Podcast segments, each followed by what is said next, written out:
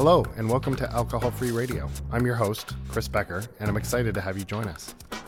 Whether you are new to the amazing and growing alcohol-free community, or someone who is already familiar, we hope you enjoy our program. This is where you can hear from some people making a real difference, whether as brewers or producers of amazing beverages, influencers in the community, authors, storytellers, and more. We aim to break it down and bring it all together. Hi, welcome to Alcohol-Free Radio.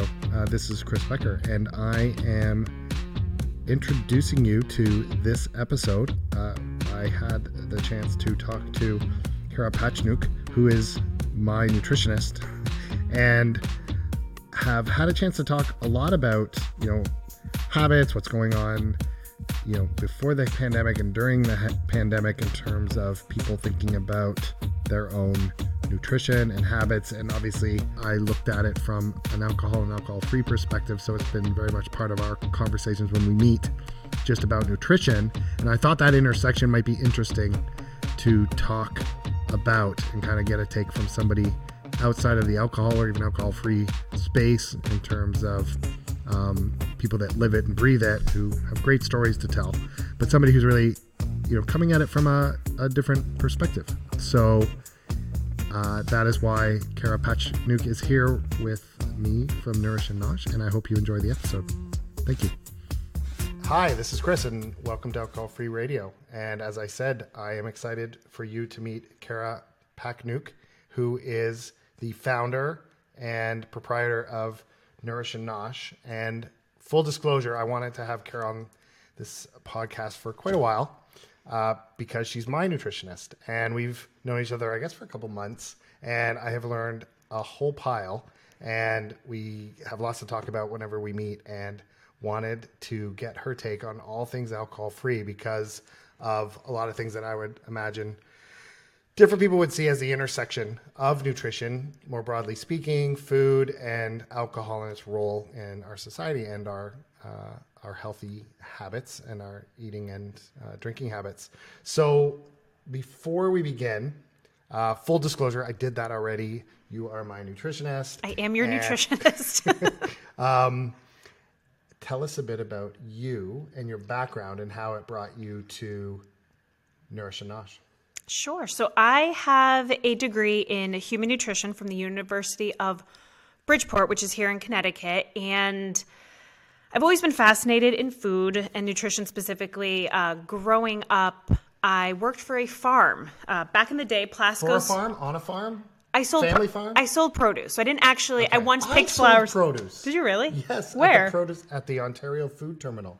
I sold flour stock and fruit and vegetables. Same idea. I worked farmers markets. Okay. So all along Fairfield County, I once sold Susan Sarandon tomatoes back in the day. That was very exciting. That is interesting. I almost told her she looked like Susan Sarandon, but I kept my mouth shut. I was like 18 years old. So I grew up, working around food, seeing the farmers, and they would teach me a ton about vegetables. You're probably so sick of me talking about vegetables.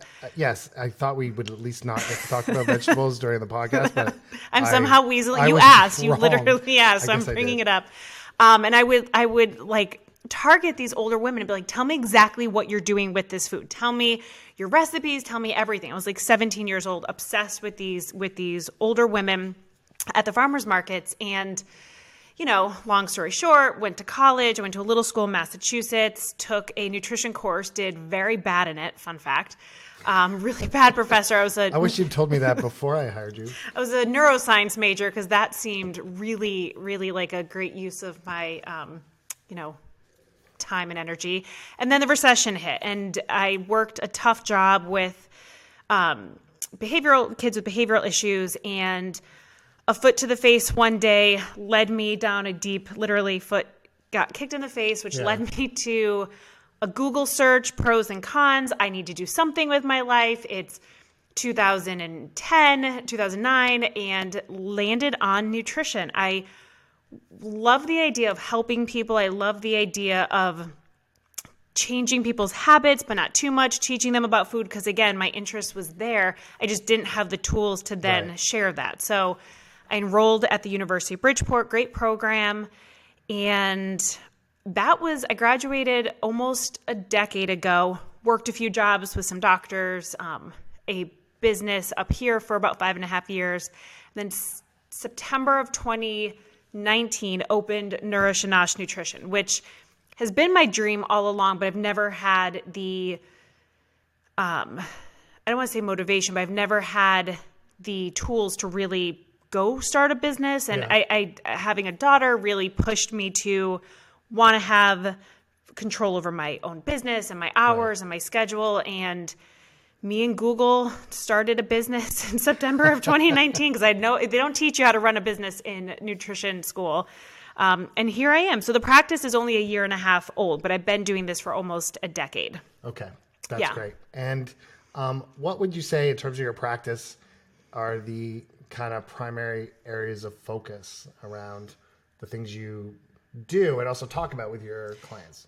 Great question. So weight loss is definitely up there. It's what I did before starting Nourish and Nosh. Has always, that's always going to be around, but I've definitely in my own practice gotten into more issues with digestive issues, a big one, autoimmune, and then some kids' nutrition, which is exciting. So getting, to work with young females and males who, mom and dad are doing a great job, but they could use a little extra support. The child's really athletic, but they're not feeling good when they're practicing because they didn't eat a good breakfast or they skip lunch. They have no energy. They're falling asleep after practice. And so I come in and really help, mom, dad, the caregiver, and the child understand how food is fuel, how it makes us feel, how to eat balance. I mean, that's a big thing I've been teaching people, is it's not so much about what you shouldn't eat, it's about what you should be adding into your diet, not skipping things, not going 8 hours without eating, how to navigate a grocery store, how to navigate restaurants, not as much now, but just how to have a positive relationship with food, but then also how to be really organized in utilizing the tools I'm giving so they don't get overwhelmed and stressed out and then say, screw it, I'm just going to, lay on the couch and eat ice cream all night. Okay. Well, speaking of that, one of the reasons that I kind of thought that there was an intersection here, which obviously there is, but kind of getting into it a level deeper was, from my own experience just with nutrition, a lot of it is I know the right things to do. I mean, I've learned a lot, but there's, a lot of it is some fundamentals, and it's a matter of just not doing it or doing it for a little while and then falling out of the habit, which gets me into that topic of habits and preconceived kind of thought patterns. And, when you then look at that from an alcohol perspective, those things, come into full relief, and thinking about how the two can be connected. So, getting things going, I can speak from my own experience, and then you start drinking a little more. And then before you know it, you're off the rails. Like your sleep patterns are screwed up. Like alcohol just touches beyond a certain amount can put you into the red zone, redlining on almost anything. And I think healthy food habits is one of the first things to go. So I kind of, I want to talk a bit more about kind of everything that's been happening lately with people being at home more and all the stresses of everything that everyone's gone through the last couple of years. But before even getting there, just talking more generally about, pretend the pandemic had never happened. And we were having this conversation before that. What would be kind of the general or typical place in which alcohol might come up in those conversations? And if you could talk a bit about what would be your what's the standard nutritional kind of, or what's your take on where it does and doesn't, where you would talk about, alcohol consumption? That's a great question, because I feel like to answer that, there's the one perspective which would come from someone, maybe a little bit more of like a dietitian, where they're looking at this has so many calories and this is how we weave it in. Now, being a nutritionist, not a dietitian, and coming from the University of Bridgeport, where we were very much trained under functional medicine practitioners, my approach is slightly different. Okay. So when I'm working with people and I'm going over these habits, and we do talk about things like sleep and, you know, what their day looks like, alcohol always comes up. So I'm talking to them about their nighttime routine and they're walking me through their day. If they don't include it, I will ask, like, what does your relationship look like? You know, how often are we drinking? What does it look like? What glass are you drinking out of? I really try to put myself in their shoes to understand what is their habit? Where are they in their house? So they're in their kitchen. Okay. They had a really long day, so they poured themselves a glass of wine while they're eating, and they're drinking it while they're eating. Now, with digging, I then know they didn't eat lunch, or they ate lunch at like noon. They ate nothing the rest of the day. So they're drinking wine while they're cooking. So all this sugar is going into an empty stomach, and they're making their dinner, they're eating, they're drinking, they, you know, whip out the cheese because alcohol is hitting them quicker because there's nothing in their stomach. They whip out the cheese while they're cooking. They start eating the cheese. Then they start with the crackers, and then food's ready. And they're like, well, I'm not really hungry, so I'm just going to go sit down. Then they fall asleep. They don't eat their dinner. They wake up at 10 o'clock. They're thirsty. They drink a bunch of water. They're up all night going to the bathroom. They don't sleep very well. The next morning, they find themselves so hungry. They have a little bit of like a mental fog going on. They're not going to make a good choice first thing in the morning. So they're, you know, and this has a lot to do with alcohol's effect on sleep, and also the fact that they're drinking on an empty stomach, thinking it's going to reduce the stress of the day, which we know that's not how that works. It may temporarily, they feel better in the moment. Yeah. Once they crack open that cheese, you know, that they're eating. Aspect to it. Yeah. Yeah. And then the next day they feel crappy. And they're tired, and then they come see me, and they're like, why do I feel so crappy? It's like, well, let's talk about this. A, you're going 7 hours without eating, and the first thing you're putting in your empty stomach is a glass of wine. Well, that's a recipe for disaster. So, you know, pre-pandemic, it always came up in conversation, but I would always ask it in a non-judgmental way. I don't judge anyone. I mean, I hear things constantly, very interesting things. Can't judge anything at this point. Nothing phases me, but I like to get an idea of what is their relationship with alcohol. Where does it, is it casual? Is it weekends? Is it nightly? I've seen everything at this point. Once the pandemic hit, all bets were off. And people who I've asked that question to originally, I had to then it would come up. They'd say to me, listen, I was feeling great and now I don't because of X, Y, and Z. And alcohol was definitely one part of that equation. But I'd say pre-pandemic, people turn to it for stress reduction. And instead of nourishing their body, instead of, you know, practicing self-care, they're drinking. Right. And that was never, ever making them feel better. It always made them feel worse. I mean, I recognized that early into my career as a nutritionist. Interestingly enough, it didn't come up as often when I worked for a doctor. And I don't know if it's because it just was never really disclosed to me. It wasn't, and maybe it's because they weren't paying to see me because I was working for their doctor, but it wasn't until I started in that private practice setting where people were paying money to be like, okay, I don't feel good, I want to feel better.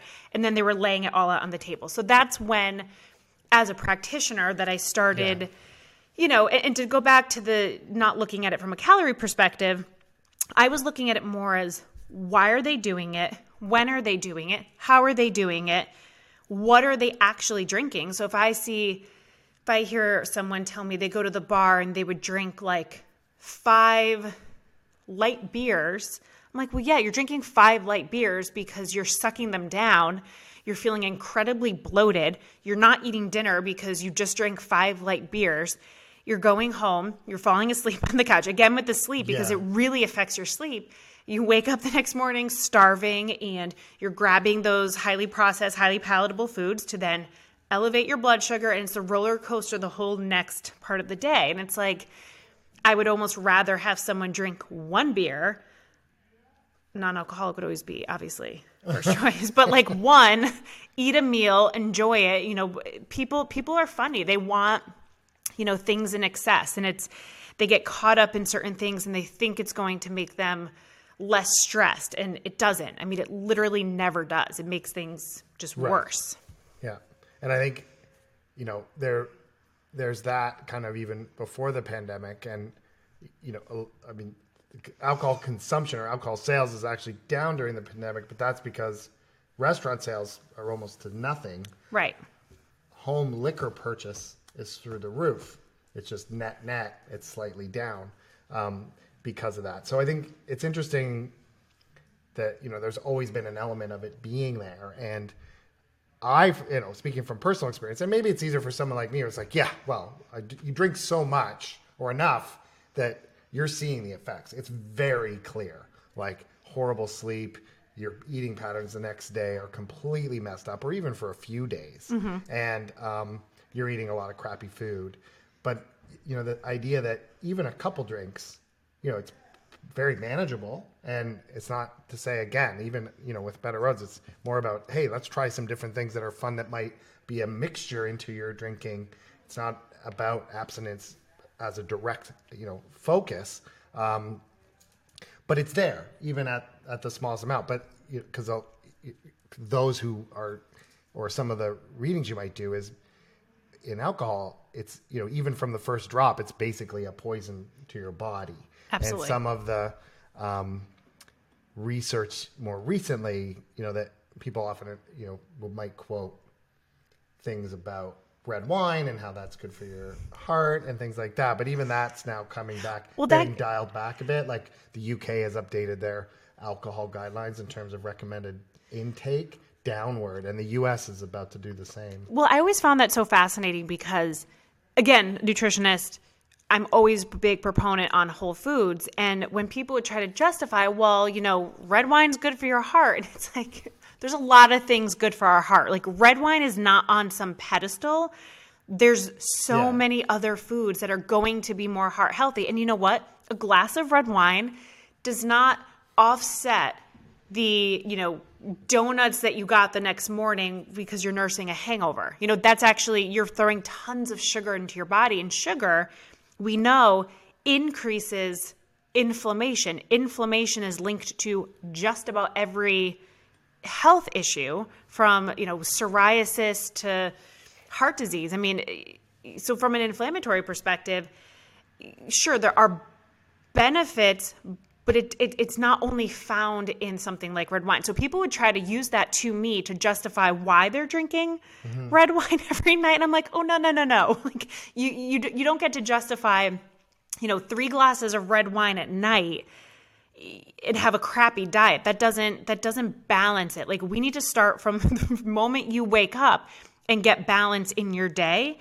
and talk about the 3 glasses of wine you're having at night, because you're not going to be able to wake up and have that good balance if you know, you got a poor night's sleep and your hunger hormones are surging in the morning after that. I mean, the insatiable, I mean, people are like, I don't know why I'm so hungry. I'm like, you had a bad night's sleep. Why'd you have a bad night's sleep? You drank too much last night. Interesting. So what, I mean, back to your earlier point, from a judgment perspective, or even, you know, at Better Rhodes, it's a lot about kind of making alcohol-free fun, easy, and tasting great, that there's choices, that you're getting kind of exposure to some of the things. And I brought Kara around our warehouse just before this to kind of just get a feel for it, because it's amazing to kind of, when you see it kind of out in front of you. But a lot of times it's like, look, where this fits into your life, you know, it's for you to decide. There's lots of different ways. It's just giving you more choice. So with that kind of as a backdrop, looking at nutrition, looking at alcohol consumption as just something that's part of our life and our society, one of the words that we, you know, gets thrown around a lot is moderation. So, and it's, while the word's not directly used, things like mindful drinking or sober curious, they all kind of are in and around this idea of there's an amount, you know, a moderate amount that is the right amount. Maybe that's not the best word for it, but it's an amount that's not too much, not too, you know, it's kind of like the Goldilocks amount. Yeah. Can you talk a bit about that? And I'm not asking for like scientific numbers of drinks per week or something, but what does that, like, how do you even interpret that concept? And it's more for, how do we help people interpret that concept? Because when they're trying to calibrate what that means to them, knowing that everyone might be a little different. Well, what I thought was so interesting about seeing the warehouse and seeing just how much is actually out there. I mean, my mind is blown more by the spirits. I didn't know that was a thing until you'd mentioned it, but then actually seeing the bottles. What right. I think is so cool about that is part in our culture, or at least I should say what I see drinking in two perspectives, the stress reducing end of the long day, but more often the social. Now, obviously the social stuff got put on the back burner for the last year, but people are ramping up, getting ready for the summer. People are vaccinated. They're excited to do right. things. So I'm going to be talking about it a lot more in my practice, but where I see this going, and this is just like a great alternative, is in those social situations where I'm trying to tell people like, okay, I get your, let's pretend it's pre-pandemic. Like, okay, you're going to a party, you have a cup in your hand, you can you should alternate a drink with maybe some seltzer, with a drink with seltzer. Right. And at the end of the day, all they care is that they have something in their hand. They just want to hold something. They're at a wedding. They feel awkward. They want to hold something. So it's not even, I mean, I'm sure for some people, yes, the effects that alcohol has, but for a lot of people, it's the socializing, the feeling like you're participating, the ritual of holding something in your hand. I mean, I've had people who were cutting down their alcohol consumption. It's putting seltzer in a wine glass. It's just that like habit of, you know, picking up a glass and putting it to our mouth. So having the alternatives and spacing out, so using it as a tool of you have a wedding, it's a really long day. If you were to be drinking every time there's a glass in your drink and it's alcohol, you are going to feel terrible the next day. You are going to possibly... We're going to have a great wedding. Maybe. Or things could get really, really messy. An embarrassing wedding. Yeah. Very embarrassing wedding. And that's that question of like the Goldilocks, like when is too much? The thing that I think where Better Rhodes is fabulous is like the summer post-pandemic, nobody knows how to act around other people. I mean, no one's an insurance policy. Seriously. So if you could like socialize and have a good time and not be just taking in more than you're used to or more than you should have and alternating, you know, drinks. I mean, I think that's a great tool. A lot of it's just feeling that sense of like belonging and that socializing and holding something in your hand. What I found, you know, as someone who was a toddler, when I was pregnant, and I've shared this with Chris, it was really, really hard to get a mocktail anywhere, except for a handful of places. I felt weird. I didn't want to just drink water at the table. I wanted to feel like I was belonging. I mean, you're pregnant for a very long time. It felt like an eternity. Or you don't want people to like pick up on it, maybe. Yes, that was a big thing in the beginning of like... Why are you drinking water? What's wrong? Why are you drinking Exactly. water? Like I've gone... I remember being at a wedding and watching a girl who I thought was pregnant order champagne. And I'm like, oh, then she must not... And she just passed it off to someone. But she went through the act of ordering it just to fit in. And it's like... That's like kind of like screwed up in our culture. Well, it says something, the idea of, and I think everybody, even if you've taken a month off or a little bit of time off or for whatever reason, you're pregnant, you don't drink, there's always, maybe not everyone's had this experience, but you'll find somebody will really notice. And they will zoom in on that. Why aren't you drinking? What's wrong? Yeah. And it's really bothers them. Yes. And it's, you know, it obviously has a lot to do with a lot of other things, but it speaks to... That story you just told of what somebody might go through just to avoid that, even that. Well, because it could be almost like uncomfortable. Or what if like she didn't know she was pregnant yet, or she thought maybe she would be, and she wants to err on the side of caution and not drink. Like you don't. Yeah. And I never really because I didn't know. And then the opposite. If they know you're pregnant, let's say you do have a champagne. Yes. It's like the judgment flips completely to the other side. Right. And like we know that that's not that big of a deal, but like there's a judgment because it's in the social thing. I mean, if it was that big of a deal, like considering how much my parents must have drank and smoked. Same here. Had me. I mean it, and you know, it was so interesting to see the bottles and to see how like, okay, this is something that really could have its place and just like calm everything down. Like we don't, you know, we had a year of not socializing, you know, going back and being released into the wild in a couple months. It's like, it's coming. I do wonder, like, I mean, this is something, it hasn't come up as much yet because people aren't really doing anything, but it's come up a little bit with clients of, okay, you're going to a barbecue. Like, let's talk about this. Let's talk right. about what your day is going to look like. Let's talk about a good choice for breakfast on a day where maybe your carb intake is going to be a little bit higher. And then, yeah, the alcohol conversation will come up. Like, do you plan on drinking?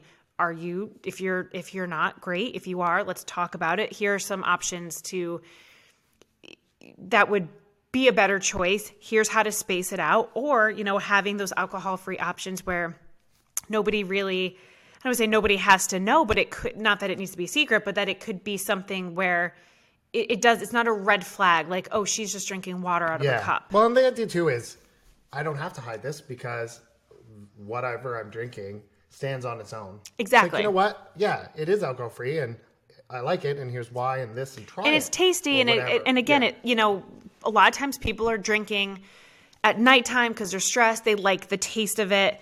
So sometimes it's not even so much that it's alcohol. It's just they want that ritual of having something just tasty, you know, with your meal or after your meal.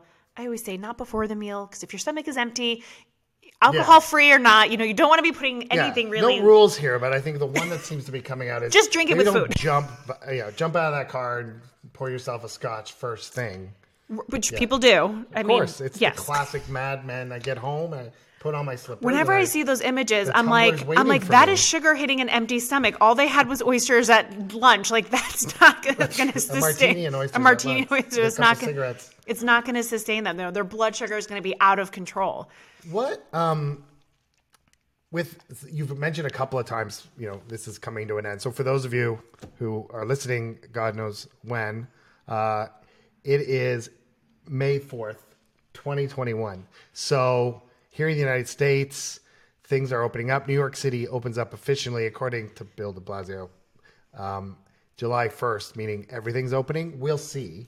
But I think, you know, knowing I haven't been in the city for a couple months, and I have heard that that's already happening. And people are starting to think about that. It's also spring. So we're halfway through spring and things are definitely warming up. And I don't want to limit this just to alcohol, back kind of broadening it to habits, good habits. That has a nutritional aspect. Alcohol consumption is another aspect. You know, I know myself, like there's been times during the pandemic, I'm like, I'm smoking cigarettes. What am I doing? And, you know, how much of this do you think will last? And when I say this, I mean, like, I come to you and talk, I need to think about my nutrition, or I need to consider my alcohol and not drinking, and I need to do this and I should be doing that. And this idea that people have had time to reflect, whatever that means, on themselves, on their family, on their direction, on nutrition and alcohol consumption are really just examples of a broader kind of spectrum of life dimensions that people might be thinking about and have had time to take stock in, whatever that means. And I think, you know, it could be everything from, we'll see. Like, do you think some of this will stick? Have you seen that? So I think we've definitely seen some of that increased alcohol consumption and then people looking at it, or maybe people looking at it right off the bat. Have you seen that in nutrition? Like, are people asking questions, coming to folks like you more because of the pandemic? And then, and I know it's hard to predict the future, but in 6 months or in a year, is everyone just going to, you know, is this all going to be gone and everyone will be back to the way it was? Or will we have learned anything? I had a conversation with someone today about, you know, will the virtual concept be here in 6 months? So I am based here in Madison, but obviously, I'm probably one of only a couple. Most of your customers, most of my clients are virtual nationwide. That was never part of my business plan. So the thing that I noticed, and certainly we're all doing this. I mean, you're doing this, I'm doing this. The thing that the pandemic has shifted the focus to is our health, because at the end of the day, it's all we have. Right. You know, we are busting our butts. We're working, but if we don't have our health, none of that's going to happen. We're not going to be there to see the fruits of our labor. So the pandemic, I think, has shifted all of us inward. Like, okay, I'm told to wear a mask, socially distance, wash my hands. Great. we weren't doing this beforehand. You know, certainly people weren't washing their hands as much or really taking their health seriously. So I've seen a shift of people finally taking the time to take care of themselves. So yes, I mean, in the virtual model, working and being accessible to people, you know, in Texas, where in the middle of their workday, they get to talk to their nutritionist from their living room is awesome. So I do hope, I hope that stays. I mean, because it's working. It's not this thing where, oh my goodness, like I can't have a nutritionist. Like there's that's too much. I've seen the shift to, oh wait, like I do need to invest some time and energy and some money into my health because it's all I have. So I hope that continues, that trend continues. I mean, pretty much everyone has lost somebody to the pandemic. And I think that, not that we all want to be reminded of it, but it's like, oh, okay, you know, life is short. I should be spending more time with my family. I should be, you know, spending time calling and spending time on myself. I mean, I that's the shift I've seen. I mean, as a nutritionist, I'm happy to say business has been booming because people are finally taking it serious. Right. I also do think people are sick of feeling crappy. They're sick of feeling tired and low energy all the time. And they're like, okay, there has to be someone out there who can help me, whether it be a nutritionist like myself or even a chiropractor to go fix your trainer, things like that. I mean, I'm part of a bigger picture of wellness people who are there to make you feel your best. And I have seen that shift though, because of the pandemic. Again, our health is so unbelievably important. Yeah. And I think it's harder for, because of what we're doing being so new, either A, we're new, and B, it's a kind of a micro trend really at this point in terms of people even, and then some of that's just lack of awareness. It's hard to know how much kind of people kind of taking time to think about it is really something that was happening anyways. Like people taking time for themselves and hopefully being a bit more mindful about that, I think was happening before. I think the pandemic probably turbocharged that. Oh, absolutely. Just like it did, you know, the mobile workforce, that the gig economy, these were terms that existed before the pandemic came around. And now, you know, I run into people who might have commuted even 4 days a week, let alone 5. And they're like, no, I'm not. It's not a question of, will they go back? It's like they won't go back. Right, like, right. They're not going to do it. And then it's a question of war for talent. We'll probably force companies to offer things. Plus, there's an incentive for them to save money from an office-based perspective. So I think it's happening in every aspect. And I think a lot of people, myself included, is like, hey, wait, I've learned a lot. I've gained a lot. I don't want to give up this stuff. And I can, I'm spending money on things maybe before the pandemic, I was like, there's no way I'm going to spend money on a service for this or a service for that. And it's like, well, what? Compared to your bar bill or compared to, your restaurant bill? Or in my case, medical bills? Yeah, medical bills. Like the alternative, some of that money that was freed up, it's actually it's a sub-slice of that. So I think I'm certainly very interested to see what happens. I think there will be... some where it's like, hey, party's back on. It's going to be an interesting summer. It's going to be very interesting. I have no clue what's going to happen. I am sure we'll be talking about it again. And here in Madison and also in New York City and the Northeast, seeing what's happening and also nationwide, it will be interesting. And hopefully we'll get a chance to circle back and talk about some of these things that we are speculating about now to see what actually happens. So with that, I want to thank you for coming into the office here. Yes, thank you. And having a quick look around and coming to talk to us about alcohol and nutrition.